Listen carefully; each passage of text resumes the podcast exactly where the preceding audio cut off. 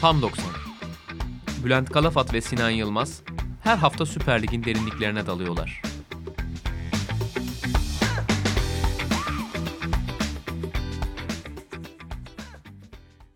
Sokrates Podcast'ten hepinize merhabalar. Tam 90'da takımlara özel dosyalarımıza devam ediyoruz. Her hafta olduğu gibi Sinan Yılmaz'la birlikte. Sinan selamlar. Selamlar. Ne var ne yok.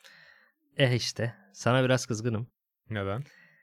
Yaklaşık 9-10 gün önce bana bir diyet programı önermiştin hatırlıyorsundur. Ee, Sa- öğlen 12 ile 8 arası yemek ye, geri kalan hiçbir sürede yemek yeme ağzına hiçbir şey koyma dedin. evet. Ben de seni dinledim tabii ki. Evet. Buna başladım 83,5 kilo başlamıştım 85,3 kiloya kadar çıktım bu sayede bana gerçekten çok yaradı.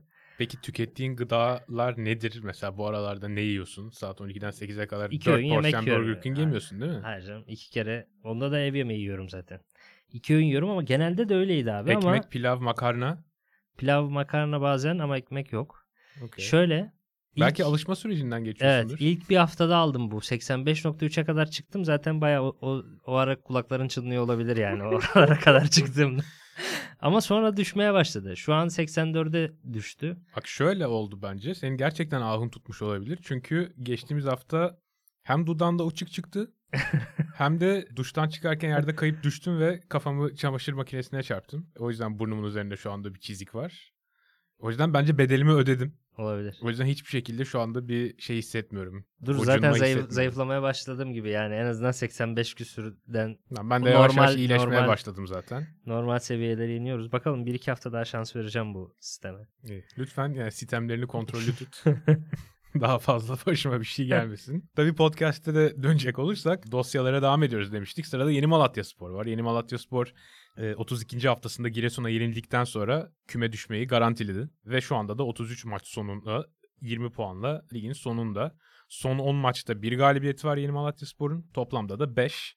Enteresan şekilde bunlardan ikisini Adana Demirspor'a karşı aldılar bu sezon. Tabii sezona iddialı girdiklerini söyleyebiliriz. Zira 20-21 sezonda kiralık olarak gelen ve hiç fena bir sezon geçirmeyen Tete'yi 2 milyon euroya transfer ettiler. Yine 20-21 sezonunun ortasında kiralık getirdikleri Steven Mellon'ı 500 bin euroyla renklerine bağladılar. İki sezon önce Fenerbahçe'ye sattıkları Sadık'ı aşağı yukarı aynı fiyata 750 bin euro gibi bir civarla transfer ettiler. Onun dışında işte Haddadi, Hatay'dan sözleşmesi biten Ryan Abid, El Ahli'den e, Walter Valya, efendime söyleyeyim. Bunlar tabii sadece satılık bonserviste olan transferler. Bir de işte Dijon'dan gelen e, Munir Şuar ve e, Didier Endong var ki Şuar'ı zaten yeni Malatya bölümümüzün hani dosya kısmının oyuncu parçası olarak da bölümün sonunda ona tekrar geleceğiz. Sezonu damga vuran isim oldu. Ama baktığımız zaman yani kadrosuna gayet önemli takviyeler yapmış bir yeni Malatya Spor vardı. Fakat bekleneni e, bir türlü sağlayamadılar ve çok formsuz bir çok kötü bir sezon geçirdiler. Bence bekleneni karşılayamamak ve küme düşme nedenlerinin bir numarası sebebi orta sahanın merkezi çok kötüydü. Hı hı. Abid bir türlü o geçen sene Hatay'da gördüğümüz Abid'in performansına hiç ulaşamadı. Kasımpaşa'da da yedek kalıyor bu arada. Doğru. Hani geçen senenin en önemli isimlerinden bir tanesiydi lig genelinde. Endong hiç o performansı veremedi. Fransa Lig 1 oyuncusu aslında. Orada Lig 1'de geçen sene bayağı süre almış bir oyuncu ama hiç karşılığını veremedi ve Azubikeler falan da biraz geç geldi devre arasında da. Hem merkez orta sahada sağ bek de yoktu sezonun ilk yarısında. Mesela Zaffer'ini de aldılar devre arası. O da bence iyi bir sağ bekti. Onu da tutamadılar ayrıldı zaten ama Hı hı. sanki sene başında o işte e, şu Midikalı falan dönemlerde o oturmayan çok kaybedilen puanlar ikinci yarı yapılan transferlerle bir türlü takımın harmanlanamaması, borçlar, ödenmeyen maaşlar vesaire derken beklendiği üzere küme düştüler. Ve evet senin bu bahsettiğin sebeplerden ötürü zaten takımın yarısı buhar oldu gitti. İşte Adem Büyük'tür, Haddadi'dir, Sadık'tır, Munir Şuayir'dir. Ee, pek çok önemli oyuncu ligin son çeyreğini görmedi. Ya da son çeyreğinin başında ayrıldı takımdan. İşte sezon başında daha yüksek bir ücret için Hatay yerine Yeni Malatya'yı tercih eden, sözleşmesini Hatay'la yenilemeyen Ryan Abid ihtar çekip serbest kaldı. Bugün senin dediğin gibi bir Kasımpaşa oyuncusu. İşte devre arasında gelen Zefan bile bugün bir Yeni Malatya oyuncusu değil. Ve böyle çok bir anda dağılan bir Yeni Malatya çıktı karşımıza. Tabii son dönemleri çok enteresan bir takım. Son 5 sezonuna baktığımız zaman mesela işte Benjamin Teteh, Daniel Alexic, ondan sonra Butayip, Gilerme gibi çok başarılı transfer hamleleri var aslında Yeni Malatya Spor'un yakın döneminde. Ama bunlardan sayıca çok daha fazla başarısız hamle var. Belki şu anda tekrar kendilerini bir batakta bulmuş olmalarının bir sebebi bu. Ki hani bugün bulundukları duruma çok benzer bir duruma daha önce de gelmişlerdi. Ama onun, onun da öncesine gidelim bence. Ve şu soruyu yanıtlayalım. Malatya Spor'dan yeni Malatya Spor'a nasıl gelindi? Şimdi Malatya Spor aslında 1966'da 3 tane spor kulübünün Akın Spor Kulübü'nün bünyesine katılmasıyla kuruluyor. Adalı Spor, Hürriyet Gençlik ve Coşkun Spor kulüpleri. Akın Spor bünyesine geliyorlar ve Malatya Spor ismiyle mücadele etmeye başlıyorlar. Alt liglerde mücadele ediyorlar bir süre. Ve nihayet 84-85 sezonunda ilk defa Süper Lig'e çıkıyorlar. Tabii o zamanki adı 1. Lig. Ve burada fena işler yapmıyorlar. 87-88 sezonları özellikle son derece başarılı. Galatasaray ve Beşiktaş'ın ardından sezonu 3. bitiriyorlar. Ve Türkiye'nin birinci liginde Galatasaray'ı, Beşiktaş'ı, Trabzonspor'u ve Fenerbahçe'yi aynı sezonda yenmeyi başaran ilk ekip oluyorlar. Daha önce bunu yapabilen kimse yok. Zaten onlardan da yaklaşık bir 10 yıl sonra sanırım bunu Ankara gücü tekrarlıyor. Hı hı. Ama kolay kolay kimsenin başarabildiği bir şey değil bu. Hatta o kadrolarında işte o 80'lerin son bölümündeki kadroda daha sonra bir Trabzonspor ve Türk futbol efsanesi olacak. Ünal Karaman da, genç Ünal Karaman da bulunuyor. Onun dışında kadrolarına aynı anda Brezilya milli takımında oynamış 3 tane oyuncu katmış bir e, Malatya Spor'dan da bahsetmek mümkün aynı dönemde. Mesela kalecileri Carlos Roberto Galla 1986 Dünya Kupası'nda Brezilya milli takımının kalecisi olan bir oyuncu. O zamanlarda çok alışık olduğunuz bir şey değil bu. Bu 80'ler 90'lar futboluyla ilgili herkese önermek istediğim bir kitap var. Can Kozanoğlu'nun yazdığı Bu Maçı Alacağız kitabı. Onun bir bölümünde uzun uzun bu yeni Malatya'nın 3 Brezilyalı transferinin aslında ne kadar sansasyonel bir transfer olduğunu hani şimdi Fenerbahçe Galatasaray Anelkaları falan getirirken yapıyor yani büyük sansasyon. Onu bir de yeni Malatya'nın yaptığını düşün. Böyle bir sansasyon yarattığını uzun uzun anlatıyor. Hani biz artık çok eski bir tarih yani 30 yıl olmuş üzerinden geçmiş. O yüzden insanların hatırlamaması veya bizim neslin bilmemesi normal ama bir dönemde çok büyük bir olaymış bu ve o olayı nasıl gerçekleştiği merak ediliyorsa ve hatta o dönemki futbol işte Turgut Özallar döneminde futbolun Türk siyasetiyle nasıl harmanlandığını falan mutlaka okuyun o kitabı. Can Kozanoğlu çok güzel yazmıştı. Bu maçı alacağız. Kitabını mutlaka öneriyorum herkese. Acaba Roberto Carlos Sivas'a gitmeden önce bu arkadaşları bir arayıp sormuş mudur? Türkiye'nin doğusu nasıl arkadaşlar orada biz barınabilir miyiz falan diye belki bir görüşlerini almıştır. Tabii 90'lara girerken, 80'ler biterken Malatya Spor için biraz travmatik bir hadise yaşanıyor. Şöyle ki 89-90 sezonunda küme düşecek takım sayısı 5'e çıkarılıyor. Ve hani okuyabildiğim kadar yani bu programa hazırlanırken eriştiğim kaynaklarda yazan şu takımlarımız Avrupa'da çok yıpranıyorlar. Ligde çok maç var diyor. O yüzden ligi biraz inceltelim, azaltalım ki Avrupa'ya daha diri takımlar yollayabilelim. Argümanı yapılmış ki yani kağıt üstünde fena bir argüman değil aslında. Malatya'da bitime 5 hafta kala küme düşme hattının biraz üstündeyken Sarıyer'le bir maç yapıyor. Ve maç 1-1 bitiyor aslında. Ama o maçın son dakikalarında Malatya Spor'un bir golü bir faul gerekçesiyle iptal ediliyor. Ben de golü izledim. Hani çok faale benzeyen bir şey yok gibi duruyor hakikaten. Ve bundan iki hafta sonra Malatya Spor'un küme düşme hattındaki rakiplerinden bir tanesi olan Bolu Spor Adana Demirspor'u 2-0 yeniyor. Ve Malatya Spor'un önüne geçiyor. Fakat Bolu Spor Adana Demirspor maçında Malatya'yı kurban durumuna düşüren bir şike yapıldığı ortaya çıkıyor. Boluspor'a avantaj sağlayan bir şike yapıldığı ortaya çıkıyor. Hatta bu şike tahkim kurulu tarafından tespit ediliyor ve kanıtlanmış e, varsayılıyor. Buna rağmen dönemin Türkiye Futbol Federasyonu Başkanı Şenes Erzik bu konuyla ilgili bir yaptırım uygulatmamayı tercih ediyor. Ve ligi puan sıralaması nasılsa o şekilde tescil ettiriyor.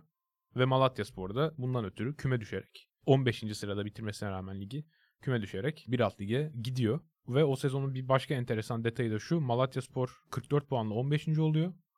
47 puanlı Bursa Spor 6.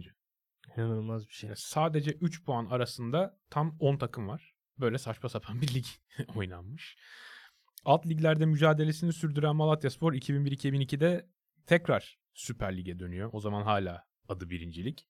Hatta 2002-2003 sezonunda 5. oluyorlar ve UEFA bileti alıyorlar tarihlerinde ilk defa. Bir sonraki sezonun işte e, yaz aylarında Basel'le bir eleme maçı oynuyorlar. İlk maçı evinde 2-0 kaybediyor. Deplasmanda 2-0 bitiriyor. 90 dakikayı uzatmalarda bir gol yiyip eleniyor. Ve o dönemlerde aslında kadrolarında hiç fena sayılmayacak kariyerlere sahip oyuncular var. Mesela kalelerinde rahmetli Petar Miloševski var. Milli Makedon kaleci ki e, Trabzonspor'da da oynamıştı. Uzun yıllar Süper Lig'de oynamış bir oyuncuydu. İşte yedekte Beşiktaş'tan gelen Fevzi Tuncay var. Hiç fena bir kaleci rotasyonu sayılmaz. Bir Anadolu takımı için. İşte orta sahada Ayman e, Abdelaziz'i görüyoruz. Türkiye'deki ilk durağıydı Malatyaspor Ayman Abdelaziz'in. Ziya. Doğan'la o zamandan başlamışlardı Malatya'da. Belki birbirlerine benzemeye de oradan başlamışlar. Mısır'ın büyük takımı Zamalek'ten Türkiye'ye geliyor ve 10 yıl boyunca Türkiye'de futbol oynuyor Ayman Abdelaziz. O takımda Galatasaray ağırlıklı futbolcu da çok vardı. Mesela İlyas Kahraman vardı eski. Galatasaraylı sağ açık. Bülent Korkmaz'ın abisi ya da kardeşi miydi? Hangisi abi hangi kardeşim şimdi hatırlayamadım. Mert Korkmaz vardı. Hatta 44 numara giyerdi.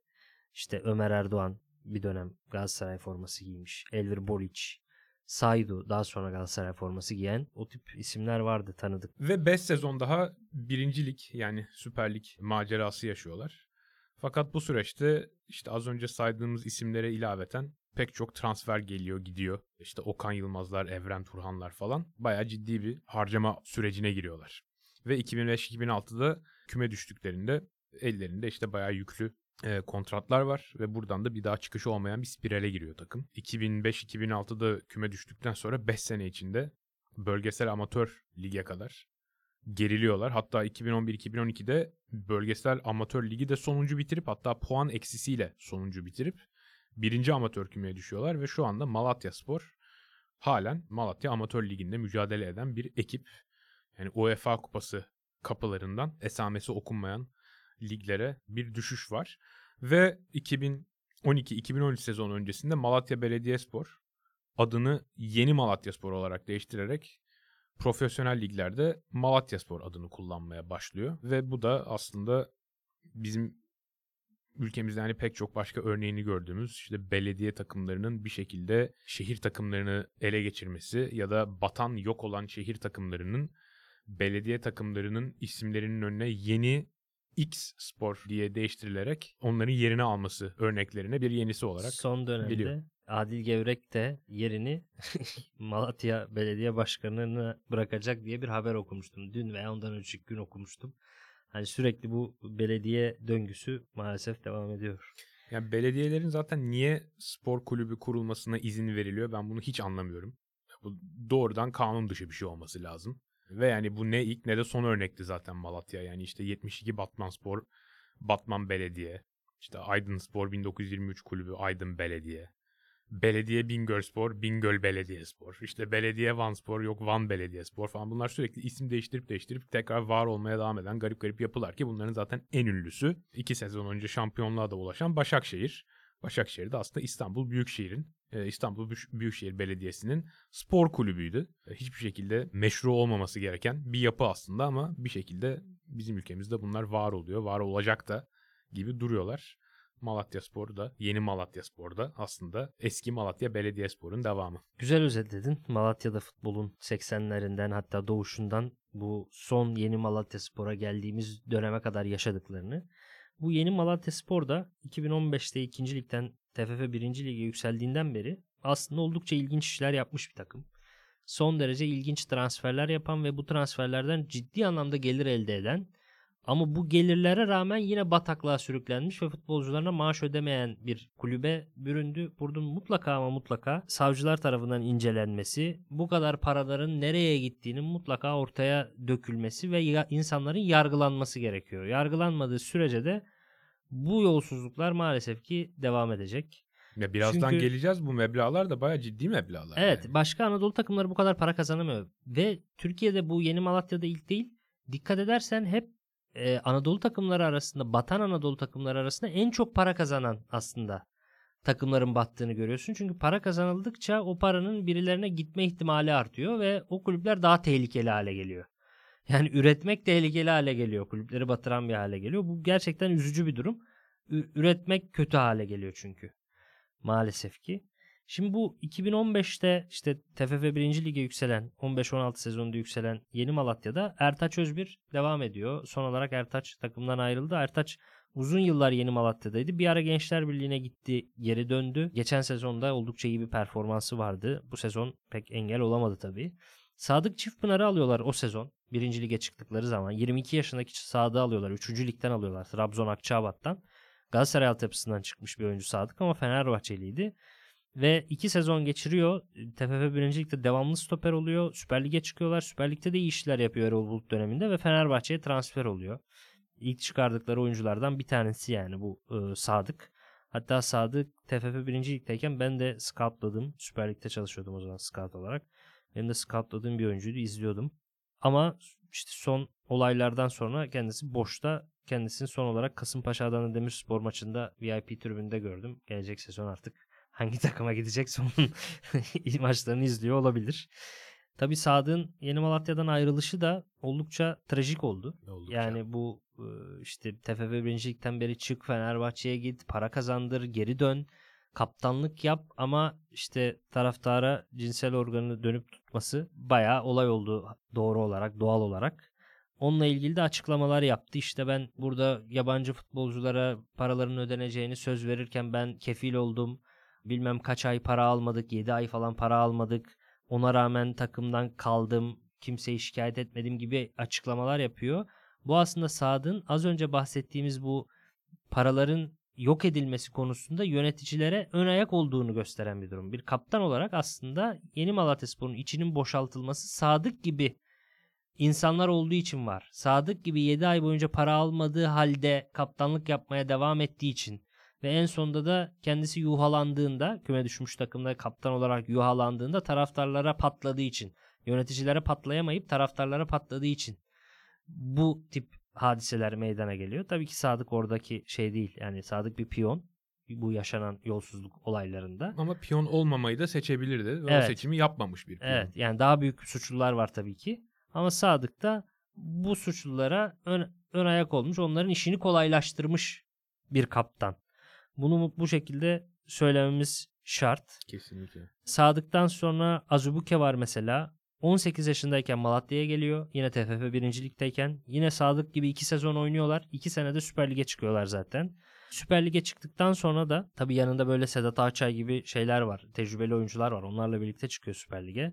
Süper Lig'deki ilk sezonlarında da 10. oluyorlar. Süper Lig'de de kendini gösteriyor ve 2 milyon euro gibi iyi bir bedelle Mısır'ın piramit takımına transfer oluyor 20 yaşındayken. O dönemde benim beğendiğim oyunculardan bir tanesiydi hatta Azubuke. Yani İstanbul takımları bu adamı acaba düşünürler mi rotasyonda falan diye kendi kendime düşünüyordum. Fakat yani öyle oldu. Yani bir Başakşehir transferi oldu. Bir buçuk milyon euro gibi bir bedel, e, bedelle Başakşehir'e döndü ama o beklenen gelişimi hiçbir zaman sergileyemedi. Yani şu anda da yeni Malatya maçını izleyenler varsa Azubuke'yi sahada görüyordur. Ama hani o 2-3 sene önce hayal ettirdiklerini yapan Azubuke var mı sahada? Bence yok. maalesef hiç gelişmedi. Yani 18, 19, 20 yaşlarında yaptığı gelişim sonra geriye gitti hatta aksine. Hı hı. Yani hem Rize'de, Ri- Başakşehir Rize'ye kiraladı, Sivas'a kiraladı ama bir türlü. Şimdi de yeni Malatya'ya kiraladı. Ee, bir türlü olmadı. Bir yıl daha Başakşehir'le sözleşmesi var ama Azubuke 25 yaşında olmasına rağmen sürekli geri gidiyor. Şimdi hem Azubuke hem e, Sadık alt ligden genç yaşlarında çıkarıp Süper Lig'de sattıkları ve gelir elde ettikleri, iyi gelir elde ettikleri iki oyuncu. Bunu Süper Lig'e çıktıktan sonra da devam ediyorlar. İlk Süper Lig sezonlarında mesela İssam Şabek vardı iyi bir transferdi sağ bekte. idare etti. Farnol vardı kalede idare etti. İşte Mina vardı stoperde. Adem Büyük'ü Kasımpaşa'dan bedelsiz aldılar ve Adem Büyük'ün aslında çıkış sezonu 28-29 yaşından sonra Hı hı. oldu. ikinci baharı. Yeni Malatya'da ciddi anlamda çıkıp Galatasaray'a daha sonrasına gitti. Ama onlardan hani bir gelir elde etmediler de o sezon mesela Kalit Büttayip vardı. Benim son yıllarda en sevdiğim santrforlardan bir tanesiydi. Çok çalışkan, çok yetenekli değil ama çok çalışkan bir oyuncuydu. Tam senlik oyun. 30 küsür yaşından sonra da onu da işte bir buçuk sezon oynadı Malatya'da. İlk sezonda 12 gol 5 asist yapıyor. İkinci sezonda da böyle 5 gol 6 asist gibi işte şeyler yaparken o da o- he- 32 yaşına girmiş olmasına rağmen 1,5 milyon euro gibi gayet iyi bir paraya Zamalek'e transfer oluyor. Onu geçen bölümlerden bir tanesinde de bu Tayyip'e değinmiştim ben bu arada. Hı hı. Hala 35 yaşında olmasına rağmen hala bu Ocak ayında bile 500 bin euro bedelle transfer yapıyordu Fransa ikinciliklerinde. Hani o da e, profesyonelliğiyle ilgili bir durum. Ya şu anda da Paris FC'de oynuyor işte. Hı hı. Gene 60 bir şeyler baktım istatistiklerine bir yani 6-7 golü falan var. Güzel adam. İlk sezonda tabii Ertuğrul Sağlam'la başlıyor yeni Malatya ama kısa sürüyor. Hemen 5. 6. haftada Erol Bulut geliyor. Erol Bulut'la 10. oluyorlar. İkinci sezonları çok iyi bir sezon. İkinci sezonlarında transferleri de çok iyi. Daniel Alexic ve Guilherme ikilisi geliyor. İki orta saha oyuncusu. Lige damga vuruyorlar o sene. Beşinci oluyorlar ligde. Türkiye Kupası'nda da yarı finalde kadar yükseliyorlar. Yarı finalde Galatasaray'a eleniyorlar. Galatasaray da o sene kupayı almıştı zaten. Özellikle Daniel Alexic 14 gol 7 asist yapıyor. Müthiş bir şey gol rakamı ve çok ucuza geliyor. İsviçre Ligi'nden falan geliyordu. Ve daha sonra da El Ahli'ye onu 3.8 milyon euro gibi çok ciddi bir bedele satıyorlar. Gilerme de o sezon iyi işler yaptı. Hatta Trabzon'a falan gitti ama Gilerme'yi kiralık olarak aldıkları için ondan çok fazla bir para elde edemediler. Ama zaten Alexic çok ciddi bir gelir getirdi. Üçüncü sezonlarına girerken de Yusuf Endiyeşmiye'yi alıyorlar Burundi'den. Çok ucuz bir bedelle. Hatta Hikmet Karaman açıklama yapmıştı. Yusuf Endiyeşmiye'ye de Başakşehir bölümümüzde uzun uzun değinmiştik. Orada da kendisinden bahsettik. Asgari ücrete oynuyor demişti Süper Lig'de ve ondan da çok iyi bir gelir elde ettiler. 2.1 milyon euroya sattılar kendilerini kendisini Başakşehir'e. Ama daha sonraki yıllarda o transfer başarıları biraz düşmeye başladı. Erol Bulut ayrıldıktan sonra bir önceki dönem Konya Spor'da iyi işler yapmış Sergen Yalçın'la anlaştılar. Sergen Yalçın'la birlikte Avrupa Kupası mücadelesinde e, sezon erken açıldı. İlk etapta çok fena değillerdi ama Sergen Yalçın'ı gönderdikten sonra da e, o sezon küme düşmeye yani 3. sezonlarında Süper Lig'in 3. sezonlarında küme düşmeye gidecek kadar bir kötü bir e, dönemleri oldu. İşte Aqua, Gökhan Töre, e, Fofana, Yahovic gibi işte Sergen Hoca'nın Konya Spor'dan öğrencileri de transfer edildi ama beklenen alınamadı maalesef.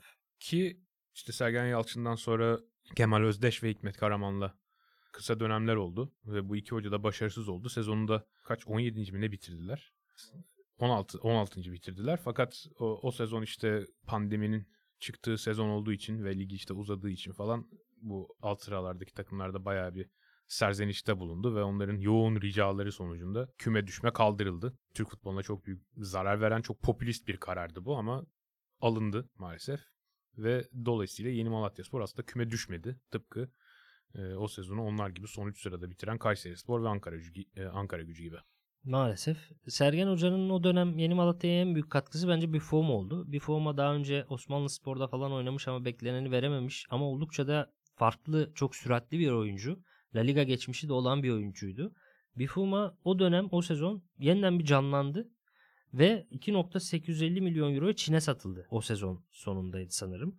Ve aynı sezonda Hadebe'de, Güney Afrikalı Hadebe'de sol stoperdi, sol ayaklıydı. O da 1.5 milyon euroya MLS'e satıldı Houston'a. Yani ciddi anlamda bir bonservis girdisi görüyoruz Yeni Malatya'da 3 sezon boyunca. Premi- şeyde Süper Lig'de. Hatta yani daha önceden TFF 1. Lig'den işte Sadık'la Azubuke ile falan başlattılar bu işi.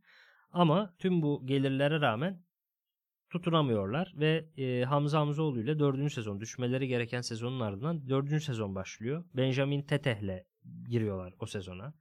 Marjinal kiralık transferleri. Tete'yi tabii Galatasaray istediği için daha iyi biliyoruz. 2020-2021 sezonunda Hamza Hamzoğlu'yla başladıkları e, sezonun şöyle bir ilginç noktası var. Hamza Hamzoğlu aslında eski Malatya Spor'un da son bilinen teknik direktörlerinden bir tanesi. 2008 yılında eski o bildiğimiz Malatya Spor 1. ligdeyken Hamza Hamzoğlu ilk teknik direktörlük deneyimine çıkıyor e, o takımla. E, tabii kulüpte sıfır para herkes işte borç batağında bir kulüp aslında Hamzaoğlu için en kötü başlangıçlardan bir tanesi yapılabilecek. Hatta bir gün Hamza Hoca ile konuşurken şey söylemişti bana hatırlıyorum. Takımda o kadar para yoktu ki yönetici yoktu, başkan yoktu, kimse yoktu. Otobüs şoförünün kendi kredi kartından benzin alıp deplasmana gidebilmişler. Yoksa deplasmana gidemiyorlarmış yani. Öyle bir şey anlatmıştı bana. Aslında o da durumun ne kadar hani paraların birilerinin ceplerine gittikten sonra kulübün ne kadar sahipsiz bırakıldığıyla ilgili müthiş bir hikaye. E, Tete dışında Cueva alınmıştı. Ünlü Güney Amerikalı futbolcu. Adem o sezon 17 gol attı, attığı için müthiş bir performans sergilediği için o sezon ligde kalmışlardı Adem Büyük. Tete de e, 6 gol 4 asist yapmıştı. Senin o dönem Tete ile ilgili şöyle bir yorumun olduğunu hatırlıyorum. Yorum da tweetti galiba. Hep Tete diye bir forvetim olsun istemişimdir. Bu Tete güzel oyuncu falan tarzı bir şeyler evet. yazmıştın. Çok romantik bir pencereden bakmıştın hadiseye. Çünkü Tete çok şeyi söylemesi çok güzel bir isim. Doğru. Rize Spor'da Tete diye bir oyuncu vardı 2005'lerde evet. falan 2004'lerde o da bir forvetti. Evet. Tete. Hatta Beşiktaş'a golleri falan vardı galiba. Aynen öyle. Öyle, öyle bir şeyler vardı. Beşiktaş'ta gelir Tete. Hatırlıyorum o tweet'i. Aslında Tete çok şey bir oyuncu ya. Yani Sparta Prag'da ilk çıktığı sene böyle bir bayağı bir 10-11 tane gol atıyor. Şimdi çok uzun. Uzun olmasına rağmen de aslında hızlı. Bu son son maçlarında oynayan Tete değil ama son maçlarındaki ayakta duramıyor zaten. Ne olduğu belli değil de. Evet. Çıktığı zaman 2-3 sene önce hızlı bir de ve çift ayaklı aslında. Bazen dribbling de yapabiliyor. Aslında o yüzden potansiyel eşiği yüksek. Ama adam kendine bakmazsa, iyi yaşamazsa, profesyonel olmazsa tabii ki herkes gibi dibi boylar. Maalesef şu anki TTT kendisine yapılan yüksek yatırıma rağmen ayakta duramıyordu son hali. Ve onu muhtemelen zorunlu satın almadan falan 2 milyon euroya sene başında almıştı yeni Malatya Spor. Ellerinde patlayacak gibi duruyor. Öyle ve oradan da bugünlere geliyoruz. Hani bu sezonun yeni Malatya Spor'unu konuşurken de aslında işte bölümün başında belirttiğimiz gibi bayağı buharlaşan bir takımdan bahsediyoruz. Ve artık geriye nasıl bir Malatya Spor kaldı artık yeninin de yenisi bir Malatya Spor oluşması gerekiyor. Yeni Malatya Spor da artık çok yeni değil çünkü tamamen bitti takım.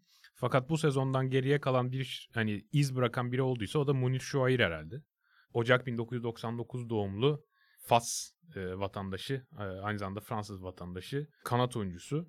E, sezon başında Fransız ekibi Dijon'dan kiralanmıştı. İşte ligde 3 gol artı 4 asist bir de kupada golü var. Toplam 8 gole katkı verdi ki zaten Malatya Spor'un bu sezonunda herhalde ondan daha fazla gol katkısı veren herhalde bir tek TTF Adem Büyük olabilir diye tahmin ediyorum. E, onlar da onun çok üzerine geçmemişlerdir. Ve geriye kalan işte geride kalan 33 hafta itibariyle Statsbomb'un metriklerine göre e, ligin en, en iyi çalımcısı hem de uzak ara en iyi çalımcısı. 90 dakika başına neredeyse 4.5 başarılı çalım e, denemesi var. Yani en yakın takipçisi Emre Mor. Onun e, 3.5 bile değil. Bu bayağı ciddi bir fark. Fakat o da işte 7 e, Nisan'da Yeni Malatya Spor ile olan sözleşmesini feshetti. Kiralık sözleşmesini bitirdi ve e, takımdan ayrıldı. Başakşehir ve Galatasaray'ın kendisiyle ilgilendiğine dair pek çok haber çıktı. İtalya'da, İtalya'dan ve Almanya'dan bazı ekiplerin kendisiyle ilgilendiği haberleri çıktı. Fakat anladığım kadarıyla e, Munir Şuayr e, Türkiye'de geçirdiği zamandan memnunmuş ve kariyerine Süper Lig'de devam etmek istiyormuş. Galatasaray'da çalışan bir arkadaşım sene başında yeni Malatya aldığı zaman Münir'i Sinan bu bunu mutlaka dikkatli gözle izle çok yetenekli bir oyuncu Malatya'nın nasıl aldı bilmiyorum gibi bir şey yazmıştı bana. Galatasaray'ın ilgisiyle şimdi söyleyince aklıma geldi. Hatta Cihat Arslan da buradan da Cihat Hoca'ya geçeriz. Geçen bir açıklama yaptı. Cihat Hoca onu oyundan aldıktan sonra Münir de çok sinirlendi. Trip şey yaptı, attı hocaya. Cihat Arslan da maç sonu açıklamasında Münir inanılmaz yetenekli bir oyuncu. Onu oyundan çıkardığım için kızmasını anlıyorum.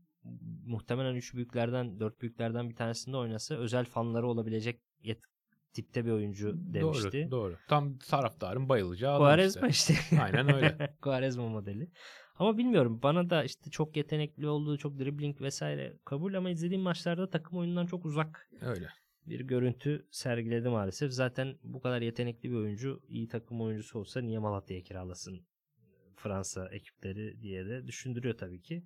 Ha, kafasını futbola verirse yapabilecekleri yüksek tabii onu da söyleyelim.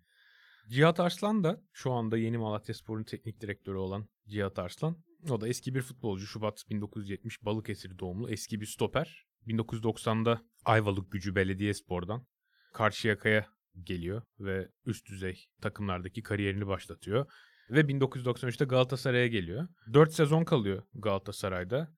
Ve belki bir çırpıda o dönemleri düşünenler için ilk akla gelen isimlerden biri olmayabilir Cihat Arslan. Fakat kulüp tarihine iz bırakmayı başarıyor. Şöyle ki Galatasaray tarihinin e, ve dolayısıyla e, Türk spor tarihinin ilk Şampiyonlar Ligi grupları golünü atan oyuncu oluyor. 93 veya 94 olması 93 94 93 94 sezonu evet Galatasaray'ın işte o Manchester United'ı falan eleyip tırnaklarıyla kazıya kazıya gelip gruplara kaldıktan evet. sonra üst üste 5 mağlubiyet veya bir beraberlikle başlıyor. Sonra üst üste 5 mağlubiyet alıyor.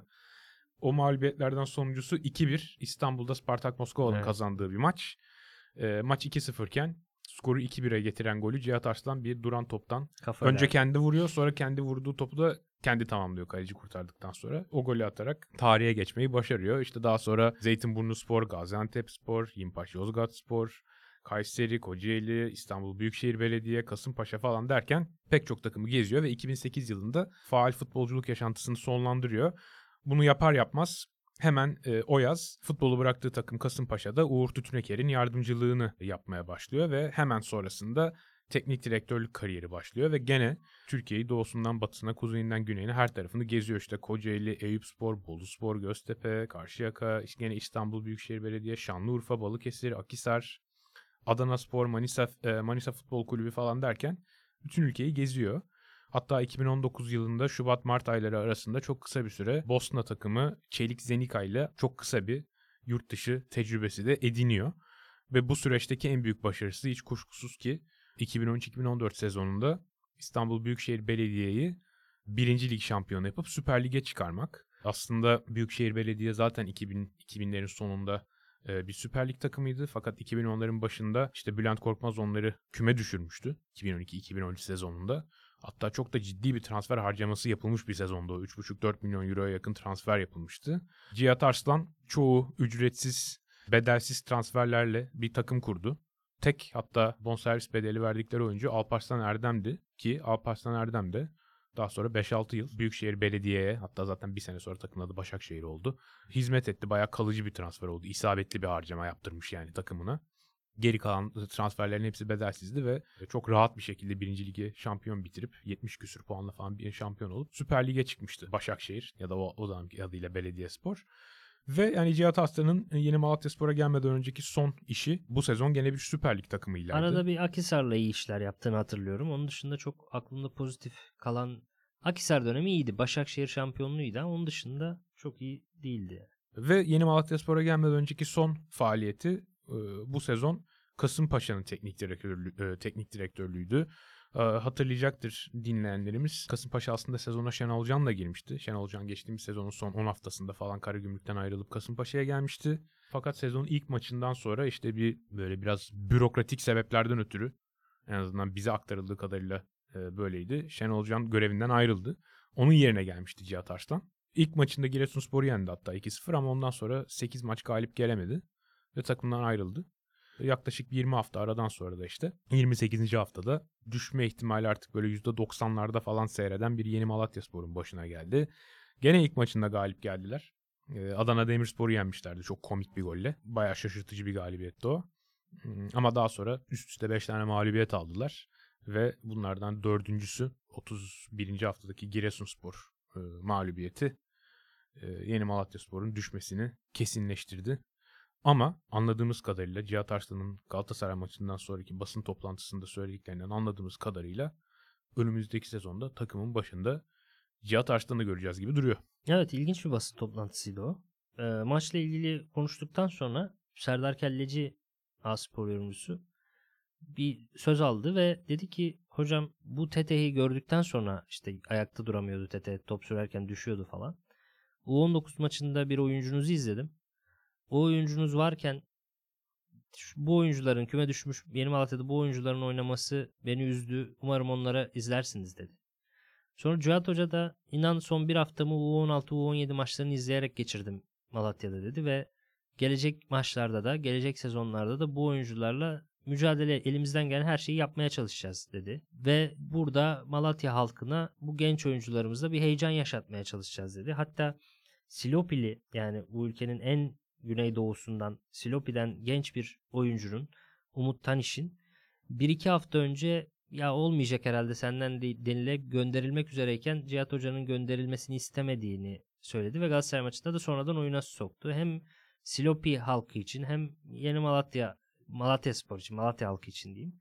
Bir umut olabileceğini Umut Tanış'ın söyledi ve bu bu tip Umut gibi genç oyuncuların işte Malatya için bir umut olmasını istediğini falan söyledi. Ben de sonra sormayacaktım da madem konu buraya açılınca ben de söz aldım ve hocaya ben de ya bu söyledikleriniz çok güzel. Geleceğe dair çok güzel konuşuyorsunuz. Bence Cihat Hoca'nın en iyi özelliği zaten iyi bir konuşmacı olması.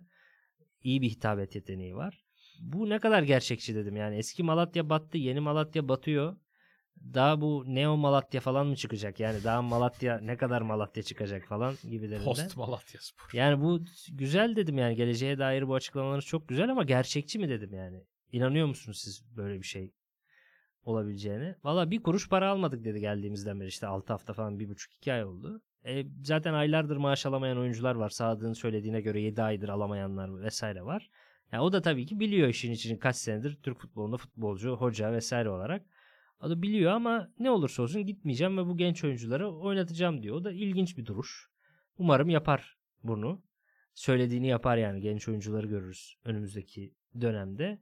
Ve Malatya belki küllerinden doğan güzel bir hikaye yazar genç oyuncularla. Ama ne kadar gerçekçi dersen hiç gerçekçi gelmiyor. Gerçekçi olmadığı kadar bundan sonra güzel bir hikaye de olamaz ki zaten. Evet. Yani bir kulübü türlü usulsüzlükler ve hiçbir şekilde aydınlığa çıkmayacak bir sürü pislikle iki kere batırdıktan sonra güzel bir hikaye yazmak nasıl mümkün olabilir ki? Evet. Ve benim anlamadığım şey de şu mesela Cihat Arslan niye 6 haftadır para, para almadığı bir yere gidip çalışıyor? Ben bunu hiç anlamıyorum mesela.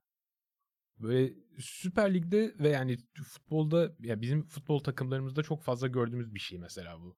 Teknik direktörler sürekli geri gidiyorlar o takımlara. Kontrat imzalamıyorlar. Kontrat imzalamadıkları için işte kovuldukları Tazminat zaman almıyorlar. tazminat almıyorlar falan. Neden bu çarkın içinde yer almaya devam ettiklerini ben anlamıyorum. O yüzden bu teknik direktörün hiçbirine ben sempatiyle veya hani sıcak bakamıyorum. Hı. Hepsini bu oyunun birer parçası olmayı seçen, inisiyatif alarak parçası olan insanları olarak görüyorum açıkçası. Ya bu arada çok büyük ihtimalle Cihat Hoca'ya daha iyi bir teklif gelse zaten gidecek. Teklif olmadığı için Sadık'ın durumu da aynı. 7 ay boyunca niye maaş almıyorsun? Çünkü başka bir yerden de alamayacaksın zaten o parayı. Bari diyor ki buradan alayım en azından ligde kalırsak birazdan TFF'den biraz para gelirse bana da biraz para verirler gibi saçma sapan profesyonelliğin P'sini bile barındırmayan bir sistem oluştuğu için kendi kendine e, hiçbir disiplin ve hiçbir düzen oluşmuyor. Hatta mesela Sivasspor bu kaydı almadan bir gün önce Türkiye Kupası'nda yarı final oynadı Alanya Spor'la. Sivas Spor için sezonun son 5 ayının en önemli maçı. Çünkü ligden çoktan kopmuşlardı ve 3 kez üst üste Avrupa'ya gitme ihtimalleri var. Yarı final oynuyorlar. Yatabare saçma sapan bir şekilde iki sarı karttan kırmızı kart gördü. Hı hı. Cezalı duruma düştü. Ki Sivas aslında en düzenli kulüp yani başkanı senelerdir devam ediyor. Çok bir borcu yok bildiğim kadarıyla falan. Teknik direktörleri de böyle şeylere papuç bırakacak bir adam. Aynen öyle. Çok disiplinli bir adam. O da senelerdir orada. Ama o kulüpte bile itirazdan kart görüyor oyuncular. Çünkü bizim oyuncular sorumsuzlukları yüzünden veya işte sarı kart gibi işte cezalı duruma düşme, düştükleri disiplin problemlerinde ceza veremiyorsun oyunculara. Ee, zaten Avrupa kupalarını izleyin. İtirazdan sarıyı orada bir kez görüyorsanız Türkiye'de 10 kez görüyorsunuz. O kadar büyük fark var arada. Ve bunun tek sebebi de işte oyuncular disiplinsizlik yaptığında ceza verememek. Ceza verememe nedenin de oyuncuya zaten günü gününde maaşını veremiyorsun. Nasıl ceza vereceksin? Adama parasını veremediğin için ceza da veremiyorsun. E, ceza veremediğin için de adam elini kolunu sallaya sallaya böyle disiplinsizlikler yapabiliyor. İdmana gelmiyor. İdmana gelmeyen adamın gelişimini sürdürebilmek çok zor oluyor. Yani düğmeyi bir kere baştan en üst düğmeyi yanlış ilikleyip en altına kadar yanlış gidiyor bir daha. Yeni Malatya'da işte zaten o yanlışlıkların en büyüğü diyebiliriz. Ee, öyle. Aslında burası son kısmı e, hiç planlamamıştık bu karanlık kısmı ama yaklaşık 15 haftadır Türkiye'deki takımları detaylı bir şekilde inceledikten sonra iyi bile dayanmışız aslında. bu patlamayı yaşamak için 15 bölüm yine bayağı iyi dayanmışız. Tabii dosyalarda bayağı ilerledik hatta işte büyüklerden de bir tanesini ele aldık geçen hafta Fenerbahçe ama yeni Malatya Spor'la beraber artık 3 büyükler e, dışında yani büyük takımlar dışında kimse kalmamış oldu. İşte Trabzonspor, Beşiktaş ve Galatasaray bölümlerimiz gelecek. Bir de tabii senin güzel bir önerin oldu. Bugün yazmışsın bana gördüm. İşte bu yeni çıkacak takımları da mı konuşsak falan diye. Onlara da dosyalar yaparız. Onlar da işte Ankara Gücü, Ümraniye Spor falan yavaş Evet, yavaş belli tamam. olmaya başladı hadise. Birincilikte. da bandırma olabilir, Eyüp olabilir. Playoff içinde işte Umut Erzurum Bulut belki bir, olabilir. bir de Umut Bulut dosyası açarız burada zaten. Umut Bulut dosyası 3 3 bölüm. Türk futbolunun şeyi böyle. Meleği. Umut Bulut. Bakalım ama yani yeni planlarımız devam ediyor. E, Sizlere bunu aktarmak istedik. Çok teşekkür ederiz e, dinlediğiniz için. Artık önümüzdeki bölümümüzde tekrar görüşmek üzere Daha diyelim. zayıf bir Sinan Yılmaz olarak bir kilo daha veririm umarım. Kaçsın şu anda? 83-9. İyi tamam bundan sonra her bölüm şey yaparız. Onun da yakından takibini e, yaparız ve dinleyicilerimizle paylaşırız. Ağzına sağlık. Senin de. Ee, sizlere de tekrar çok teşekkür ederiz. Önümüzdeki hafta yeni bölümde tekrar birlikte olacağız. O zamana kadar kendinize iyi bakın. Hoşçakalın.